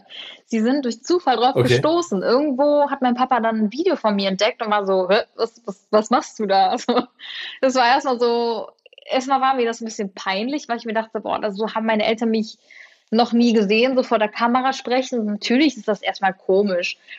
Aber sie haben sehr, sehr schnell gemerkt, dass es mir einfach Spaß macht und dass ich darin aufgehe. Ähm, und haben es auch akzeptiert, als ich dann gesagt habe, hey Mama, hey Papa, ich möchte gerne meine Ausbildung abbrechen, was schon eigentlich sehr hart ist, gerade auch mit 18 so sowas äh, zu machen. waren sie aber trotzdem der Überzeugung und meinten, oder waren sehr überzeugt davon und meinten, hey, äh, wir glauben an dich, du, du wirst das schon machen. Und äh, du bist zwar noch nicht so erwachsen, dass du so viel über dich selbst entscheiden kannst, auch wenn du 18 bist. Also du bist schon noch ein kleines Kind im Kopf, aber wir wissen, dass du das nach, also das trotzdem gut machen wirst und dein Ding durchziehen wirst. Und das habe ich gemacht und deshalb sind sie auch sehr, sehr stolz, dass ich es dann geschafft habe, ja. Ja, aber vollstes Vertrauen, ne? Ich glaube, das ist dann ja auch etwas, was, was man, wenn man das seinen Kindern weitergeben kann oder auch von seinen Eltern bekommt, einen extrem stark beeinflusst und einem ja auch Rückendeckung gibt Sehr. in jeglicher Hinsicht. Ne? Also meine Eltern haben das auch immer zu uns gesagt. Sie haben gesagt, ey, macht, was ihr für richtig haltet. Ne? Ihr könnt immer zurückkommen, aber macht es, wenn dann richtig. Ja, genau. Und das fand ich immer eine ganz tolle, eine ganz tolle Aussage. Genau. Gibt es in deiner Karriere oder in deinem Karriere bisherigen Weg einen Ratschlag, auf den du hättest verzichten können? Boah, gute Frage. Hm. Ja, eines der größten Ratschläge war damals, ich war in einem YouTube-Netzwerk und da war eigentlich eher so, hey, ähm, denkt mal daran oder denkt mal, also denkt mal vielleicht daran, dass es immer aufhören könnte und nehmt alles mit, was ihr mitnehmen könnt. Das war so ein, so ein Ratschlag, den ich aber nie verkörpert habe, also den ich nie irgendwie zu Herzen genommen habe, weil ich direkt wusste, wenn ich das wirklich so machen würde, wie sie es mir sagen, also jetzt auf, auf Geld basiert, dann mache ich erstens mich damit kaputt und zweitens mache ich meine Glaubwürdigkeit kaputt und das will ich nicht. Und da war für mich sehr, sehr schnell klar, nee, das, das, nee, diesen Weg will ich nicht gehen. Ich möchte schon gern das machen, worauf ich Bock habe und will mir irgendwie nichts äh, sagen lassen. Und ähm, das habe ich dann aber auch so durchgezogen. Und das weiß zum Beispiel auch meine Community bis heute, dass ich äh, nur das mache, worauf ich wirklich, wirklich, wirklich Lust habe und dass ich mich zu nichts dränge. Ja. Ja, das ist super. Aber äh, hast du aus dieser Community oder äh, von den Leuten, die dir damals gesagt haben, nimm alles mit, was geht, äh, noch Kontakt? Also, oder äh, haben, haben die mal gesehen, was der andere Weg, den du ja zum Glück eingeschlagen hast, gebracht hat? Also, die sehen auf jeden, jeden Fall, also, sorry, sie sehen auf jeden Fall, dass es was gebracht ja. hat, aber äh, mit den Leuten habe ich keinen Kontakt mehr. Nee. Also das waren wirklich auch so richtige Business-Leute, die einfach nur das schnelle Geld gesehen haben damals, weil sie natürlich Provision bekommen haben. Und das war halt deren einziger Gedanke und nie irgendwo der Mehrwert dahinter, dass es auch länger gehen kann oder dass man länger was ähm, damit aufbauen kann. Also es war wirklich einfach nur so schnell, schnell, schnell und äh, tschüss. So, ja. Das ist schlimm, ja, ne? Aber das ist äh, auch meine Devise. Ich glaube, dass man kann äh, logischerweise lockt manchmal das schnelle Geld, aber ich finde es immer wichtig, dass man gemeinschaftlich was aufbaut, ne? Und gemeinschaftlich da auch durch dick und dünn geht, weil das macht so eine Partnerschaft ja am Ende auch viel erfolgreicher. Auf jeden Fall. Gibt es denn einen Ratschlag, der besonders wertvoll war? Hm, klingt vielleicht sehr schnulzig, aber everything happens for a reason. Also alles passiert einfach nur aus einem einzigen Grund und das hat mir sehr geholfen, einfach bei so Rückschlägen. Also wenn irgendwas nicht geklappt hat, was ich mir aber komplett erhofft habe, dass es klappen wird und komplett dahinter stand, es dann aber dann trotzdem nicht geklappt hat und ich mir gedacht habe, vielleicht sollte es einfach nicht sein. Vielleicht wollte mir das Universum einfach sagen, es soll einfach nicht sein und ich glaube, hätte ich diesen Spruch nicht gekannt, dann wäre ich einfach nur am Boden zerstört gewesen und hätte einfach nur gesagt, warum, warum, warum. Aber es hat mir sehr geholfen. Und deshalb bin ich wieder aufgestanden, habe wieder weitergemacht und irgendwann hat es dann geklappt. Und ähm, genau, dann sollte es einfach nicht Aber sein. Aber ist das häufig passiert? Ich habe irgendwie das Gefühl, dass bei dir nichts in die Hose gegangen ist. nee, doch schon. Also gerade auch so Freundschaften, die vielleicht nicht mehr so sind, wie sie mal waren oder irgendwelche Projekte, die man sich ganz anders vorgestellt ah, hat. Okay. Also klar, Rückschläge gab es immer. Man hat vielleicht nicht immer alles mitbekommen, aber man hatte selbst damit viel zu kämpfen. Deshalb, ich glaube, das ist dann eher so auf privater oder als persönliche, als persönlicher Ratschlag eher anstatt als öffentlicher Ratschlag für jedermann. So, also, nee, falsch ausgedrückt, sorry, sorry, sorry. Eher ein Ratschlag, den du für dich selber verkörpern sollst, aber halt den anderen, ja, die verstehen es vielleicht nicht immer. Genau. Ja, das stimmt. Was nimmst du nicht als Selbstverständlichkeit hin? Dass ich diesen Job ausführen kann und das immer noch so lange mache. Also das ist für mich definitiv nicht selbstverständlich, weil es, ich, ich kann es halt bis heute nicht so richtig realisieren, was eigentlich die letzten Jahre so passiert ist. Und ich glaube, ich werde es erst richtig realisieren, ich hoffe, es wird niemals vorbei sein, aber wenn es dann mal vorbei ist, also dass man sich so denkt, wow, was ist da eigentlich passiert die letzten Jahre? Und deshalb ist es für mich nicht selbstverständlich, ja. Ist es für dich denn auch manchmal absurd, darüber nachzudenken, dass dein großer Erfolg ja auch darauf basiert, dass du extrem privat bist? Also wie, wie schwierig ist es für dich, sag ich mal, ist es schwierig für dich, nicht privat auf Dinge zu reagieren und zu antworten oder ist es äh, für dich schwieriger, damit aufzuhören? Also irgendwann mhm. vielleicht wirklich dein Privatleben rauszuholen, weil du hast es ja auch eben beschrieben, dass das Problem ist ja, dass wenn man sein Innerstes nach außen kehrt, ist man ja auch viel verletzbarer. Ja, total. Also ich muss sagen, über die letzten Jahre bin ich halt noch privater geworden. Also ganz am Anfang mhm. war ich auch sehr privat, dann habe ich aber gemerkt, ah, okay, das kann dann doch in die falsche Richtung gehen und die Leute sehen das eher als Zielscheibe, als dass es für mich irgendwie positiv ist. Habe mich jetzt nicht verstellt oder so, aber ich habe einfach sehr viel aus meinem Privatleben oder meine Meinung einfach mehr für mich behalten. Bis ich dann aber gemerkt habe, das bin aber nicht ich. Ich muss einfach gerade rausreden und ich muss das sagen, was ich denke.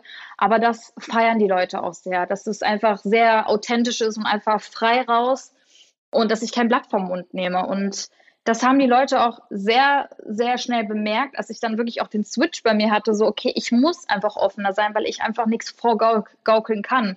Aber natürlich kann sich das dann auch irgendwann mhm. ändern, wenn ich dann eine eigene Familie habe, eigene Kinder habe, wo ich mir denke, okay, vielleicht kann ich dann mit dem, was ich sage, jemanden nicht verletzen, aber irgendwie mehr angreifbar machen. Und vielleicht sehe ich das dann anders, wenn ich dann Kinder habe. Ich weiß es nicht, aber bis jetzt fühle ich mich sehr, sehr wohl damit, dass ich einfach so bin, wie ich bin. Und ich schäme mich für nichts. Und wenn das irgendwie auf Kritik stößt, dann stößt es auf Kritik, aber solange ich mich damit wohlfühle, werde ich das doch die ganze Zeit weitermachen, ja. Ja, ich glaube, schämen musst du dich so und so für überhaupt gar nichts. Ich glaube, wichtig ist nur einfach, und das klingt ja gerade so raus, und das finde ich toll, dass du sagst, äh, du machst es selbstbestimmt und wenn du irgendwann mal anders denkst, dann machst du es halt anders. Und ich glaube, das musst du dir einfach erhalten. Ja, auf ne? jeden ne? Also Fall. der, der Rest ist dann ja, der Rest ist dann ja egal. Was würdest du als deinen größten Erfolg bezeichnen? Puh, ich glaube, mein grö also jetzt ich könnte jetzt sagen, den Case, äh, KCA, den Kids Choice Award, den ich zweimal gewonnen habe, wo ich auch in Los Angeles war und ihn da entgegennehmen durfte. Aber das ist halt eher so, cool, es ist mega cool und es ist irgendwie auch was Materielles oder irgendwie was Visuelles. Aber ich finde, der größte Erfolg ist einfach das, dass ich das einfach schon so lange machen kann und einfach immer noch glücklich mit dem bin, was ich mache. Das ist so, wie oft hat man das in einem Job? Das, ich finde das einfach so, dieser, dieser Job an sich, den ich mache, ist einfach so der größte Erfolg, den ich hätte jemals irgendwo herbekommen können. Und deshalb, wenn mich jemand fragt, dann sage ich auch immer das. Toll. Ja, du hast ja eben schon erzählt, was du als deinen größten Erfolg äh, betitelst oder ansiehst. Was bedeutet für dich denn Erfolg? Boah, für mich bedeutet ehrlich gesagt Erfolg einfach glücklich zu sein. Das hört sich jetzt mega schnulzig an, glaube ich, aber ich finde wirklich, nee. Erfolg ist, ist, viele denken, glaube ich, einfach äh, Geld, Reichweite und ich, alles das, was man haben kann oder sich alles kaufen können, was man haben will. Aber das ist es für mich nicht. Für mich ist Erfolg wirklich das, dass man einfach mit sich im Reinen ist, einfach positiv ist Bock hat an dem, was man macht und einfach Spaß hat und happy ist. Das ist für mich Erfolg. Das ist so viel wichtiger als alles Geld der Welt, wirklich. Ja, aber das ist ja auch das Authentische, ne? Also ich, ich finde das ja so spannend, dass du eine Karriere hingelegt hast und ja auch weiterhin haben wirst, die darauf aufbaut, dass du authentisch bist und das ja sozusagen auch deine Leidenschaft und auch dein Gefühl weiterhin noch mehr befeuert, ne? weil das ja auch eine wahnsinnige Befriedigung ist, dass du dich da nicht verbiegen musst in irgendeiner Art und Weise. Genau, und das war mir auch so wichtig. Also ich habe auch schon so viele Leute gesehen, also kommen und gehen sehen, die YouTube angefangen haben mit einer ganz anderen Intention. Also ich habe ja YouTube angefangen, da wusste ich nicht mal, dass man damit überhaupt Geld verdienen kann und habe das halt wirklich wöchentlich gemacht, bis ich dann irgendwann die Nachricht bekommen habe, hey, es gibt jetzt eine neue Funktion, man kann die Videos monetarisieren. Und ich war so erstmal, hä? Und die Leute, die halt dann später irgendwann dazugekommen sind, die haben es halt wirklich nur aus diesem Grund gemacht. Und diese, die Leute machen das auch nicht mehr. Also die haben wirklich einfach nur das schnelle Geld mitgenommen, äh, bisschen Erfolg mitgenommen und das war's. Und für mich ist einfach der Erfolg oder einfach das, was ich mir die letzten Jahre aufgebaut habe, das, worauf ich die ganze Zeit Bock hatte und einfach Spaß dran hatte und Leidenschaft. Das war einfach Leidenschaft. Ist es denn perspektivisch für dich also ich meine, das kannst du ja eigentlich so lange machen, wie du da bist, ne? Also es muss ja gar nicht aufhören. Eigentlich schon. Ich habe auch schon zu meiner Community gesagt, immer irgendwann gibt es Omi B. habe ich auch Lust Omi drauf. B. Ja, dass ich dann so irgendwelche Stricktutorials mache. Fände ich mega. Ja, finde ich auch. Ich meine, siehst du denn, du, du wächst mit deiner Community und kannst natürlich da auch immer ganz neue Sachen. Genau. Du kannst äh, äh, Strick-Tutorials machen, du kannst äh, Rentnerinnen schwimmen machen, du kannst alles machen, was du willst. Das hat sich ja jetzt schon gewandelt. Also zu dem, zum Vergleich von früher, ich habe ja angefangen mit Comedy, Beauty, Lifestyle-Videos. Mittlerweile mache ich Kochvideos. Damals habe ich Kochen gehasst. So, jetzt mache ich Kochvideos und ich interessiere mich für Putzmittel und ich interessiere mich für die beste, bestes Waschmittel. Also man merkt, man wird erwachsen, aber es ist lustig, weil die Community halt, wie gesagt, mitwächst und die sich auch dafür interessiert. Das ist mega. Also das, das, das Beeindruckende ist ja, äh, wie sie dir alle an den Lippen kleben und was sie alles machen. Äh, ja. Nutzt du, sag ich mal, also guckst du denn jetzt auch in, in deinem in, in deiner Community auch äh, perspektivisch danach, was, keine Ahnung, dass du äh, im Prinzip auch weißt, du, du kannst durch das, was du sagst, ja auch viele dazu motivieren, Dinge zu tun, damit es unserem Planeten vielleicht besser geht oder damit wir uns untereinander äh, äh, besser miteinander verstehen oder du hast ja auch viel gegen Cybermobbing gemacht mhm. und hast es ja auch von angesprochen, dass da endlich auch rechtlich was nächstes Jahr, äh, nächstes Jahr was passiert. Ist das etwas, was du auch angehst oder sagst du, das geht dir dann einen Schritt zu weit, weil du willst, sag ich mal, die Gedanken der anderen nicht so beeinflussen, dass du da die in irgendeine Richtung führst. Weißt du, was ich meine? Ja, das ist es eben. Also ist eigentlich perfekt ausgedrückt. Also ich möchte kein irgendwie in eine Ecke drängen und so sagen, so hey, du musst das jetzt aber tun. Das ist überhaupt nicht irgendwie meine Intention. Ich gebe sehr, sehr gerne meine Meinung darüber, wie ich darüber denke, wie ich darüber fühle. Aber ich will keinen jetzt irgendwie in eine Ecke drängen und sagen, hey, du musst das jetzt machen und wenn du das nicht machst, bist du ein schlechter Mensch. Überhaupt nicht. Aber dafür wären wir die Verantwortung auch viel zu groß, irgendwas Falsches zu sagen. Weil stell dir vor, ich werde jetzt ähm, Greta Thunberg 2.0 und sagt dann irgendwas und alle springen drauf und dann ist es eigentlich ein gravierender Fehler gewesen. Das war einfach komplett falsch, was ich gemacht habe. Und klar versuche ich da die Welt ein bisschen, also ein Stückchen besser zu machen und versuche auch da zu helfen und gebe auch meine, meine Meinung darüber kund und werde auch immer wieder sagen, wenn mir irgendwas auf dem Herz liegt, ähm, das werde ich auch wirklich geradeaus raussprechen. Aber es wird, glaube ich, nie zu dem Zeitpunkt kommen, dass ich wirklich komplett hinter irgendwas stehe, wo ich halt nicht zu 100% weiß, ob das jetzt das Richtige ist. Dafür habe ich zu viel Angst, irgendwas Falsches zu machen. Ja. Aber, aber du hast äh, trotzdem, das hast du, glaube ich, gerade auch sehr äh, gemeint, ne? dass du die Möglichkeit hast, durch dein authentisches Auftreten trotzdem zu sagen, was dir wichtig ist, aber allen es freizustellen, ob sie das jetzt genauso machen oder nicht. Genau, so genau, genau auch, ne? so ist es. Ja. ja, spannend. Mensch, äh, Dagi, das war ein großartiges Gespräch. Ich habe eine letzte Frage noch. Ja. Äh, welcher bestehende, äh, bestehende Filmtitel passt aktuell perfekt zu deinem Leben? Puh. Pretty Woman? Nein, Quatsch. ah, also ein toller Film. Äh, Und ist, ist ja auch zutreffend. Ist auch zutreffend. Ja, okay, die Storyline ist vielleicht nicht direkt. nee, nicht die, aber ich meine, es geht ja um den Filmtitel. nee, ich würde sagen, boah. Mh, Boah, das ist eine gute Frage. Haus des Geldes, nein.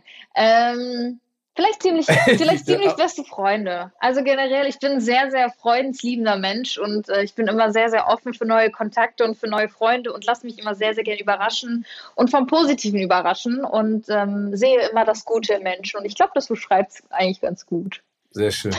Dagi, es war wirklich toll, mit dir zu plaudern. Bleib weiterhin so authentisch, äh, zielstrebig und ehrgeizig, wie du bist. Dankeschön. Und äh, ich drücke dir die Daumen. Es war sehr erhellend und sehr spaßig. Danke Dankeschön, dir. Dankeschön, hat mir auch sehr gefallen.